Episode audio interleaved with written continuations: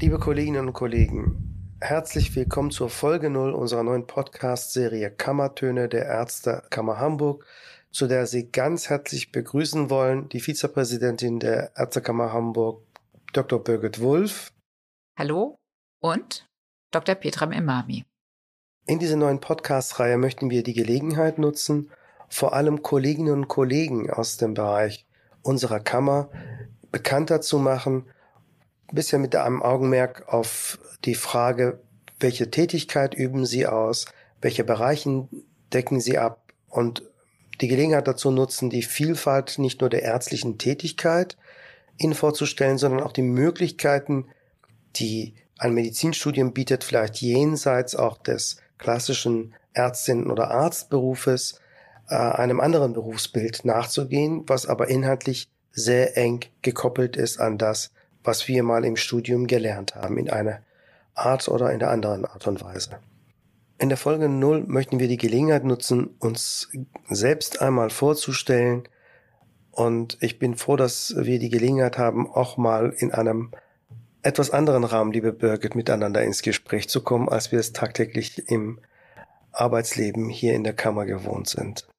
Ja, mein lieber Petram, das ist doch eine gute Gelegenheit, heute einmal ein bisschen zu plaudern und ich habe ja einige, äh, einiges schon kennengelernt, was in deinem Leben sich so abgespielt hat, aber so richtig äh, genau weiß ich das eigentlich nicht. Und darum würde ich gerne beginnen mit der Frage, wie ist es denn bei dir gewesen mit der Entscheidung für das Medizinstudium?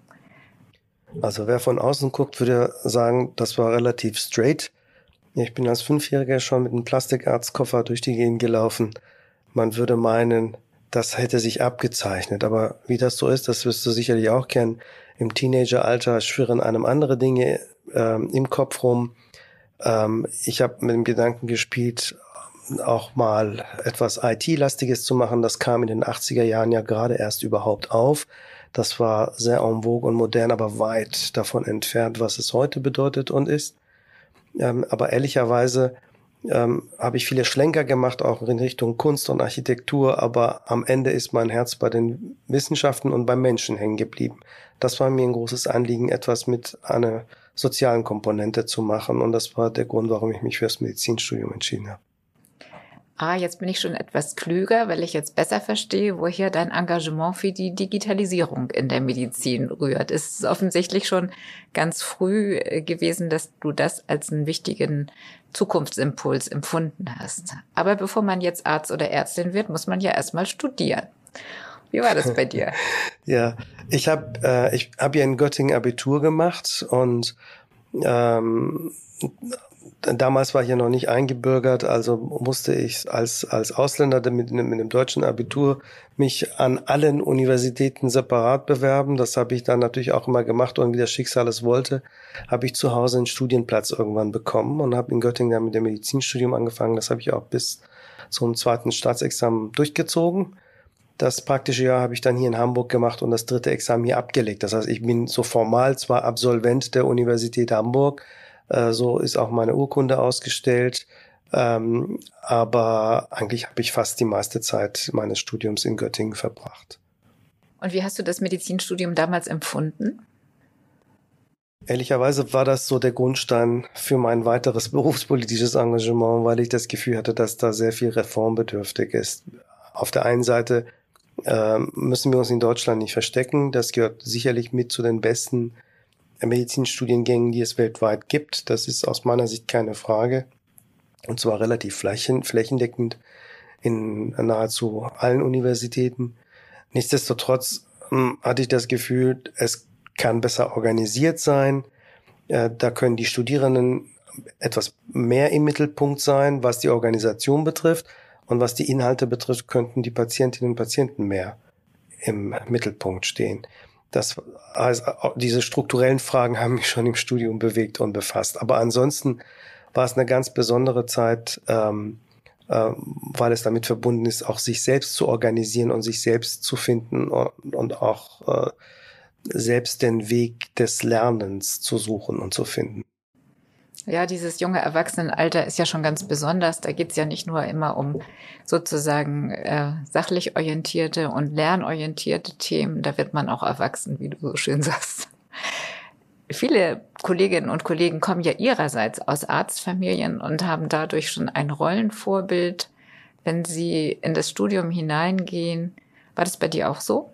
Nein, gar nicht. Ich komme ja aus einem künstlerischen Umfeld ähm, die Ärztinnen und Ärzte aus meiner Familie sind erst sozusagen in meiner äh, Generation hervorgekommen, mit einer Ausnahme, aber aus dem Elternhaus, aus näherem Umfeld kannte ich das nicht.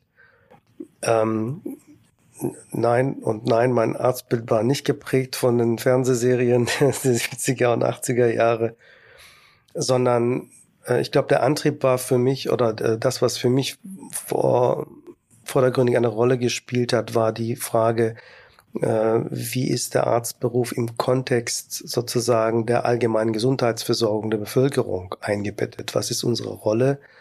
Ähm, und ich habe uns natürlich nicht nur als Dienstleistungserbringer gesehen, wie das heute so äh, gerne tituliert wird, sondern auch schon immer als Gestalter des Systems gesehen, die eine zentrale Rolle spielen äh, in der Versorgung der Bevölkerung. Und es ist ja auch ein ganz besonderer Beruf. Es ist eben kein dienstleistender Beruf in dem Kontakt mit Menschen, die in so einer besonderen Situation einer Erkrankung sind. Das denke ich auch immer wieder. Absolut, sehe ich auch so. Und ich glaube, spätestens, wenn man selber schwer krank gewesen ist und mit einer Kollegin oder mit einem Kollegen in Berührung kommt, äh, versteht man, was es bedeutet, so abhängig zu sein auf der anderen Seite, aber auf der anderen Seite wie wichtig die Frage des Vertrauens ist, auch in die Kompetenz und in die Zuverlässigkeit des ärztlichen Gegenübers. Und da hast du dich jetzt ja für ein Fach entschieden, das auch in dieser Hinsicht besonders herausfordernd ist. Nicht nur äh, von der von den technischen Aspekten her, sondern auch, denke ich, in der menschlichen ähm, in dem menschlichen Kontakt zu den Patientinnen und Patienten. Du bist ja Neurochirurg, Arzt für Neurochirurgie. Magst du darüber mal ein bisschen berichten, was du so machst und warum du überhaupt dieses Fach gewählt hast? Äh, warum? Also ähm, das, das war auch ähm, evolutiv klar fast. Also dass es etwas im Bereich der Neurowissenschaften sein sollte, war mir vor dem Studium klar wobei ich das eher abstrakter gesehen hatte. Ich dachte, ich würde eher im Bereich der Psychiatrie äh, oder der Neurologie, also eher konservativ landen. Ähm, ich hatte dann im, ähm, ich habe während des Studiums auch noch Sitzwachen gemacht. Das gab es damals ja relativ häufig. Daran erinnerst du dich, dass so Aushilfskräfte äh, in, in der Klinik. Ich erinnere mich. das ist ja heutzutage nicht mehr so gern gesehen.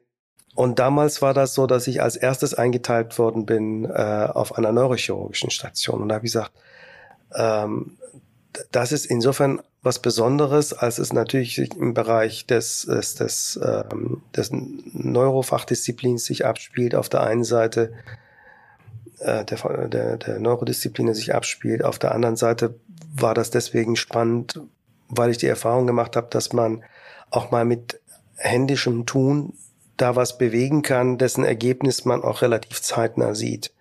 Das war für mich äh, auch etwas Besonderes. Ich fand äh, das besonders herausfordernd, später auch auf der Arbeit in der Neurologie zu sehen, ähm, wie langwierig das ist, was man da tut. Ich will nicht sagen, ich bin ungeduldig und wollte die Ergebnisse schneller sehen.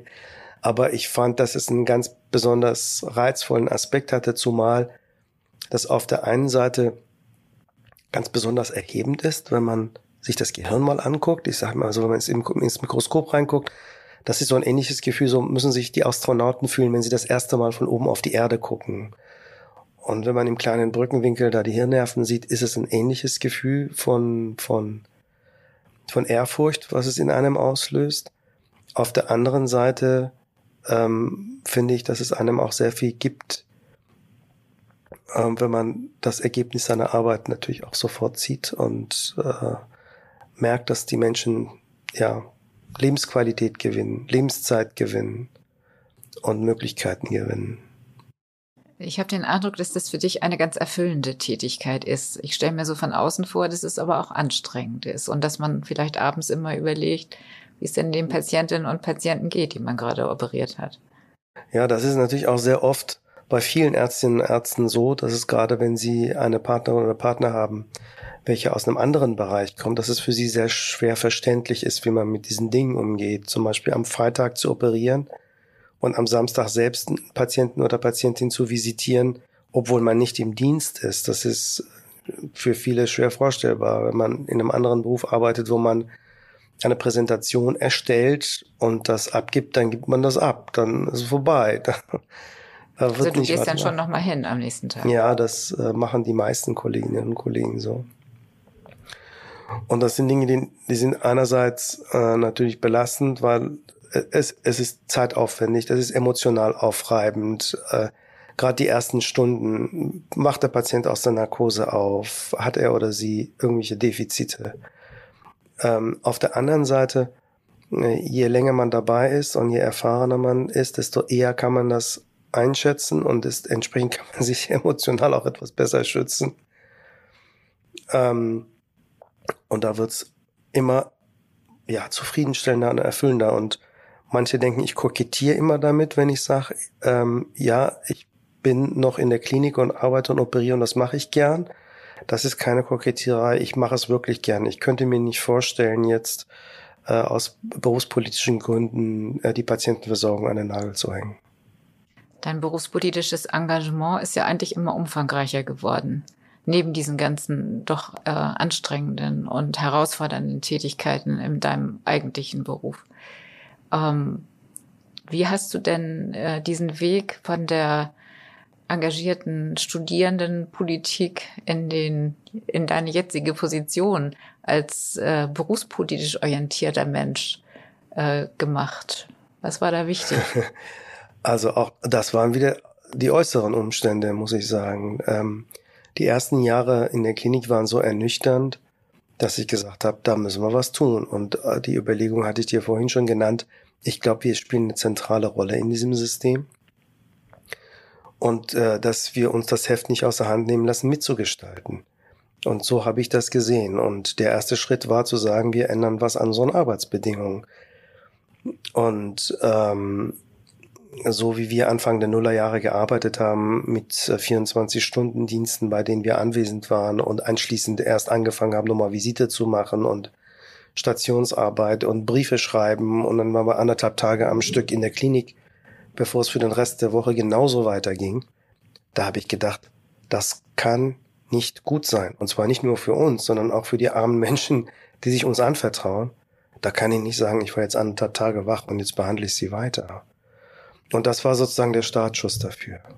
Also du hast dich nicht abends erschöpft mit einem Marzipanbrot vor den Fernseher gesetzt, sondern weitergemacht. Und zwar ja, zur Verbesserung der Situation.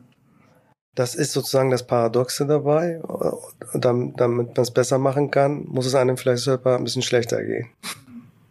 Und wenn du mir noch eine persönliche Frage gestattest, ich weiß, du hast ja eine Familie und gerade aus meiner äh, Perspektive als Ärztin, die ja auch Familie und Kinder hat, interessiert es mich natürlich immer ganz besonders, wie die Kollegen eigentlich mit dieser Vereinbarkeit von Familie und Beruf umgehen oder umgegangen sind. Ja, ich habe, ähm, ich bin ja Spätzünder. Wir haben ja relativ spät Kinder bekommen, zwar und zwar nach meinem Facharzt, nach meiner Facharztweiterbildung. Das war in meiner Generation ja sehr schwierig, alles unter einen Hut zu bringen. Und es gibt ja den nicht ganz zu nehmen, ernst zu nehmenden Satz eines bekannten Ordinarius aus der Stadt, der gesagt hat, man muss sich entscheiden, ist man eine gute Mutter oder Chirurg? Und zwar bewusst mit dieser Formulierung der der Geschlechter oder der Trennung der Geschlechter. Und das war damals so die Denke. Entweder ist man das eine oder man ist das andere. Kann auch ein guter Vater sein, oder? Das war gar nicht in der Denke drin, weil der Vater der Chirurg war, sozusagen ja, ja, in dieser, in dieser Weltanschauung war, war das der Typ, der morgens zur Arbeit ging und meistens auch abends nicht mal zurückkam, muss man sagen. Ähm, und ähm, die Frau war in der Mutterrolle, in der aufopfernden Mutterrolle, in der stillen aufopfernden Mutterrolle zu Hause. Und jetzt sind wir ein ganzes Stück, Gott sei Dank, weiter, in der es verständlich ist, dass man sehr wohl als berufstätige Frau erfolgreich sein kann und eine Familie haben kann. Dass es der Mann genauso machen kann, das ist noch nicht so ganz angekommen. Das heißt, das, wofür wir jetzt kämpfen, ist, ähm, ist nicht allein die Frage der Gleichberechtigung der Frau, von der wir in vielen Bereichen ja weit entfernt sind, sondern grundsätzlich um die Frage, ähm, wie können wir die Vielfalt der Aufgaben, die einen Menschen individuell beanspruchen, unter einen Hut bringen mit den Anforderungen, die die Arbeitswelt in der Medizinwelt speziell an Ärztinnen und Ärzte stellt. Ja, da bin ich ganz deiner Meinung. Also jeder soll das so machen können und sein Leben und seine Partnerschaft so organisieren können, wie er sich das wünscht. Und dafür müssen wir die Voraussetzungen schaffen. Dafür sind wir da. Ähm, aber bevor ich jetzt äh, die ganze Werbezeit hätte ich was gesagt mit, äh, mit meiner Vita beanspruchen. Würde es mich interessieren, wie du das erlebt hast. Jetzt bist du ja, gehörst du ja zu den äh, Kolleginnen, die sich genau für dieses Thema äh, sehr lange engagiert haben und sehr viel eingesetzt haben. Aber bevor wir dazu kommen, machen wir vielleicht denselben Dreh und machen einen kurzen Schritt zurück zu den beruflichen Anfängen. Wie bist du denn eigentlich zum Medizinstudium gekommen? Ich wollte ja eigentlich nie Ärztin werden.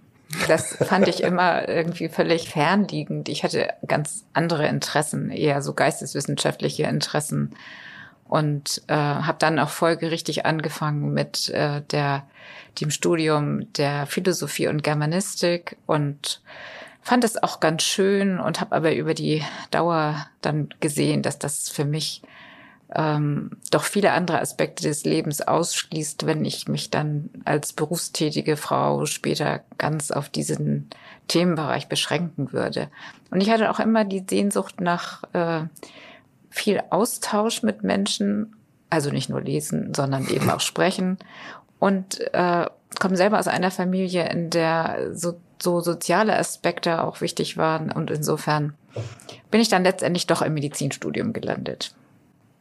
War es klar, wohin die Reise geht hinsichtlich der Facharztspezialisierung? Nee, überhaupt nicht. Auch das hatte ich überhaupt nicht im Blick. Äh, ich habe mich erstmal schwer getan in der Vorklinik mit dem ganzen auswendig lernen. Das fand ich damals irgendwie schon eine Zumutung, dass man so viel auswendig lernen muss, weil das ja etwas eigentlich ist, was man in der Schule schon hinter sich gelassen hatte.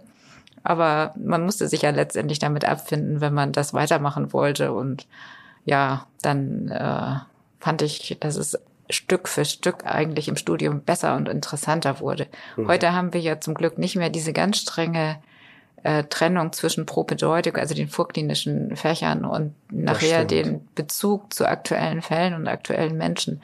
Das hat sich wirklich im Studium auch verbessert. Und ähm, hat sich für dich dann irgendwann abgezeichnet, wohin es geht nach dem Examen? Oder musstest du erst nach dem Examen Luft holen und überlegen? Nee, ich war schon im PJ eigentlich ganz glücklich in der Klinik, in der ich damals war und hatte mich dann auch um eine Weiterbildung äh, in der inneren Medizin beworben und habe das auch bekommen. Und das war eine sehr gute Zeit. Also da habe ich die guten Aspekte der Kollegialität kennengelernt in einer Klinik, wo tatsächlich die Ärztinnen und Ärzte in Weiterbildung total zusammengehalten haben, auch mal ihre Meinung artikuliert haben, wenn was nicht so lief, was äh, den äh, den Leitenden äh, dann auch nicht immer gefallen hat. Aber das war, das war eine gute Zeit. Aber ich habe eben auch gesehen, dass viele Dinge auch im Hinblick auf die Patientenversorgung nicht so gut geregelt waren. Aber das waren Zeiten, in denen die Medizin noch nicht so durchgetaktet war. Also wir konnten noch mit den Pflegenden gemeinsam frühstücken, was, glaube ich, heutzutage in so einem Bereich gar nicht mehr denkbar ist. Aber bevor wir genau zu der Frage zurückkommen, welche Auswirkungen das hatte auf deine berufspolitische Aktivität, gestatte mir eine andere Frage. Dafür, dass du gar nicht Ärztin werden wolltest, hast aber ganz schön viele Facharztweiterbildungen hinterher gemacht. Wie ja, hast du dich spezialisiert? Ja, das stimmt. Ich bin, ich bin ja Ärztin für Allgemeinmedizin und für Arbeitsmedizin. Und das ist aber eher sozusagen den, den Irrungen und Wirrungen des Lebens geschuldet. Also das äh, hat sich dann mit der Geburt unserer Kinder ergeben, dass manche Vorstellungen, die man so hatte, auch von Niederlassung, die habe ich angesichts eines äh, niedergelassenen Ehemannes dann doch nicht so richtig äh, zu verwirklichen gesehen und äh, habe dann äh, gedacht, also Allgemeinärztin ist eine gute Tätigkeit, die man möglicherweise auch angestellt machen kann. Das ist ja heute auch viel leichter möglich, als es das früher war. Und fand das auch wirklich sehr, sehr gut, denn womit die Allgemeinärzte ja immer auch nach draußen gehen, dass sie Fachärzte für den ganzen Menschen sind, das kann ich nur bestätigen. Das ist eine sehr befriedigende Tätigkeit. Wenn sie nicht unter großem Zeitdruck und unter großem finanziellen Druck stattfindet, wie es ja heutzutage manchmal der Fall ist, das muss man sagen. Aber ich finde die, diese Versorgung durch Allgemeinärztinnen und Allgemeinärzte, das ist wirklich etwas ganz, ganz Wichtiges für die äh, Patientinnen und Patienten. Aber mit der Anzahl meiner Kinder äh, wurde das dann auch schwieriger und dann habe ich den Switch gemacht in die Arbeitsmedizin und auch das war eine gute Entscheidung, denn man lernt dort über einen Bereich ganz viel, der einem normalerweise gar nicht so ähm, in seinem eigenen Leben begegnet ist. Also wie arbeitet es sich in der Metallindustrie oder wie arbeitet es sich in einer Firma, die Aufzüge herstellt. Man lernt ganz viel über solche Tätigkeiten, gewerbliche Tätigkeiten. Und das sind Menschen, mit denen man da in Kontakt kommt, die man auch oft in Praxen und in der ärztlichen Versorgung gar nicht sieht. Weil die haben gar nicht so die Affinität, ähm, sich äh, auch mal einer Vorsorgeuntersuchung zu unterziehen oder überhaupt zum Arztkontakt. Und das sind sehr schöne Kontakte gewesen und befriedigende Tätigkeit, muss ich sagen. Das habe ich sehr, sehr gern gemacht. Du hast schon deine Kinder erwähnt. Ähm, wie hat man das denn als Frau in diesem Beruf erlebt zu der Zeit, als du die Weiterbildung gemacht hast? Ja, da gibt's ja diese Geschichte, dass ich, dass ich ähm, nicht äh, mit einer äh, Dreiviertelstelle voll die Weiterbildung anerkannt bekommen habe, sondern damals ging es, gab es in der Weiterbildung nur die Regelung, entweder eine halbe oder eine ganze Stelle angerechnet zu bekommen. Und das hat mich natürlich geärgert. Und ich habe damals schon einen Termin beim damaligen Kammerpräsidenten gemacht und habe ihn gebeten, sich doch mal damit äh, zu befassen, dass das eine Ungerechtigkeit ist. Ich wusste von vornherein, dass ich das nicht so schnell ändern würde, aber ich hatte schon den Eindruck, man muss es mal sagen an der richtigen Stelle. Die dicken Bretter der Politik, die hast du aber dann auch nochmal anders kennengelernt. Wie bist du dann in dieses Metier reingerutscht? Ich war eigentlich schon immer schon als Studentin äh, in der äh, in der damaligen Szene, politischen Szene aktiv, in der Orientierungseinheit und alles, was man denn so als Studierende machen konnte. Da kenne ich auch noch einige Kolleginnen und Kollegen aus dieser Zeit, die jetzt auch noch berufspolitisch tätig sind und habe mich für ethische Themen interessiert und letztendlich kommt man dann daran nicht vorbei, dass man sagt, manche Dinge müssen sich eben ändern, nicht nur im privaten Bereich, sondern die Gesellschaft und damit auch die Medizin müssen sich weiterentwickeln. Wir sehen ja heute viele Dinge ganz anders als früher. Und das ist auch gut so. Also wir arbeiten mehr in den Berufsgruppen zusammen und wir haben weniger Probleme mit Diskriminierung und Ausgrenzung von bestimmten Patientengruppen. Und das kann sich sicherlich noch mal, da ist noch Luft nach oben, das kann sich noch verbessern, aber wir sehen die Probleme mehr als früher. Und die Ethik begleitet dich bis heute. Du bist ja auch die Menschenrechtsbeauftragte unserer Ärztekammer. Ja, auch das, ja. Denk, hast du das Gefühl, dass sich ähm, die Themen, mit der sich die Standespolitik befasst hat seit deinem Einstieg in diesen Bereich irgendwie gewandelt haben? Gibt es eine Konstante dabei? Gibt es etwas, was vor x Jahren genauso wichtig war, wie es heute ist? Ich hätte da ja einen Favoriten.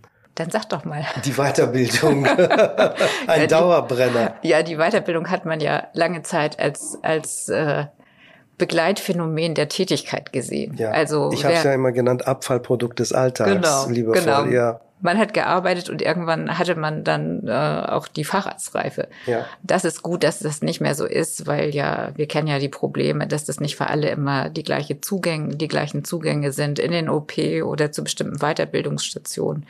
Ich weiß zum Beispiel, dass ich sehr, sehr, sehr lange in der inneren Medizin EKGs gemacht habe. Das, da war eigentlich schon lange fällig, dass jemand anders das für die Klinik macht. Aber solche Dinge haben sich geändert und das ist auch besser geworden. Ja, aber dann sind wir auch schon bei dem Thema Berufsbilder, was wir im Rahmen dieser Podcast-Reihe auch etwas erörtern wollen. Was muss denn überhaupt eine Ärztin oder ein Arzt machen? Welche Bereiche gibt es, die früher selbstverständlich waren und heute nicht mehr? Was wird es in der Zukunft geben, was wir uns heute noch nicht ausmalen können. Damit wollen wir uns ja in der Zukunft befassen. Ja, und das finde ich auch enorm wichtig, dass wir uns damit auch sozusagen aus berufspolitischer Perspektive befassen.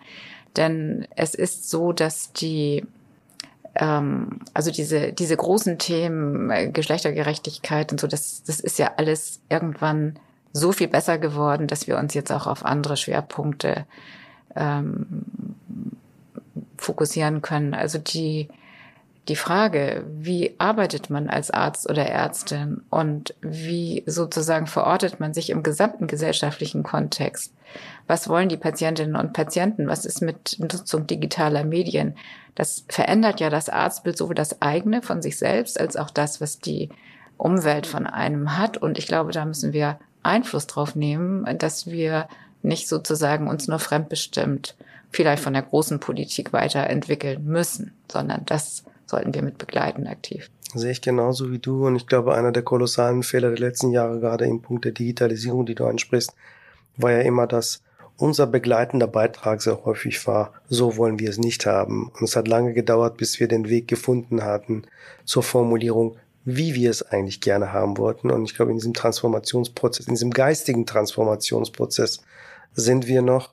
Und das ist noch ein ganz schön weiter Weg, oder? Also die Frage, wie wollen wir es denn haben, ist, glaube ich, noch einen extra Podcast wert. So sehe ich das auch. Ich finde es auch interessant zu sehen, wie viele Kolleginnen und Kollegen in ganz anderen Berufen unterwegs sind. Also es würde mich freuen, wenn wir nicht nur unterschiedliche ärztliche Aufgabenbereiche näher beleuchten können, sondern auch Menschen kennenlernen, die zwar den Arztberuf oder den Ärztinnenberuf gelernt haben und doch was ganz anderes machen, oder? Das kann man ja auch tun. Davon wird es ja einige geben, sicherlich. Auf die Bekanntschaften freue ich mich und auf die Geschichten erst recht. Einen kleinen Schlenker würde ich in diesem Sinne auch machen. Wir haben viel von dir erfahren, aber was du aktuell machst, hast du uns noch nicht verraten. Ja, tatsächlicherweise bin ich seit 15 Jahren im Institut für Rechtsmedizin im UKE und auch das äh, war eine eher zufällige Konstellation, aber auch das war so gut und interessant, dass ich immer nur sagen kann, wenn ein Berufsleben so abwechslungsreich ist wie meins, dann kann man sich freuen. Eigentlich sollte diese Reihe auch heißen Per Du mit. Du erinnerst dich, als ich mit dieser Idee kam zu dir, was hältst du denn von einem Podcast? Ähm, da schwebte dir schon sowas wie Arztbilder vor. Das ist ja im Prinzip das, was wir vorstellen. Und damit wir das aus den Leuten rauskitzeln können, hatte ich vorgeschlagen, wir machen die Reihe unter dem Titel Per Du mit, damit wir sozusagen als Dudes-Kolleginnen und Kollegen eher die Chance haben, vielleicht Antworten rauszulocken aus den Kolleginnen und Kollegen, die man sonst vielleicht so nicht ins Mikro spricht. Ja, das war ein sehr guter Vorschlag. Dann werden wir schauen, was die Zukunft bringt. Wer auch immer nach der Wahl dann auf diesen Stühlen sitzen und in diese Mikros sprechen wird, wird hoffentlich genau dieses Thema versuchen weiter zu bearbeiten und voranzubringen. Fürs Erste danke ich dir für die Offenheit, mit der du äh, mir das eine oder das andere erzählt hast. Und ähm, ja, ich freue mich dann entweder zu sprechen oder zu hören von diesem Podcast in der Zukunft. Und danke allen Kolleginnen und Kollegen, die sich zugeschaltet und zugehört haben. In diesem Sinne verabschieden sich von Ihnen die Vizepräsidentin der Ärztekammer Hamburg, Birgit Wulff. Und Dr. Petra Memami, der Präsident. Vielen Dank und bis bald.